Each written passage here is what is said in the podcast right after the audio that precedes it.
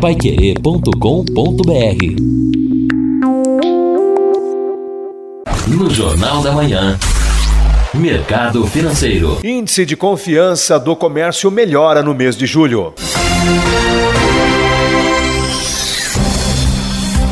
A pandemia do novo coronavírus provocou o fechamento de 522.700 empresas, de um total de 1 milhão e 300 que encerraram as suas atividades temporária ou definitivamente na primeira quinzena de junho. Os dados são os primeiros resultados da pesquisa Pulso Empresa Impacto da Covid-19 nas empresas e fazem parte das estatísticas experimentais do IBGE. O número representa 39,4% do total e a maioria 518.400, ou 99,2%, era de empresas de pequeno porte, as de até 49 empregados. O setor de serviços foi o mais atingido, com 49,5% ou fechamento de 258.500 empresas, seguida depois pelo comércio e ainda a construção civil.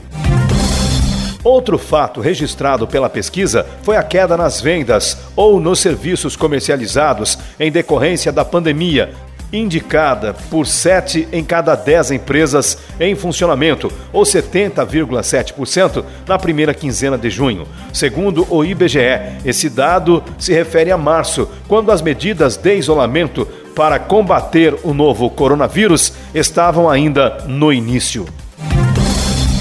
Após ter alcançado o menor patamar da série histórica no mês passado, o índice de confiança do empresário do comércio, medido pela CNC, Confederação Nacional do Comércio de Bens, Serviços e Turismo, registrou crescimento de 6,6% em julho, passando de 66,7 pontos para 69,3.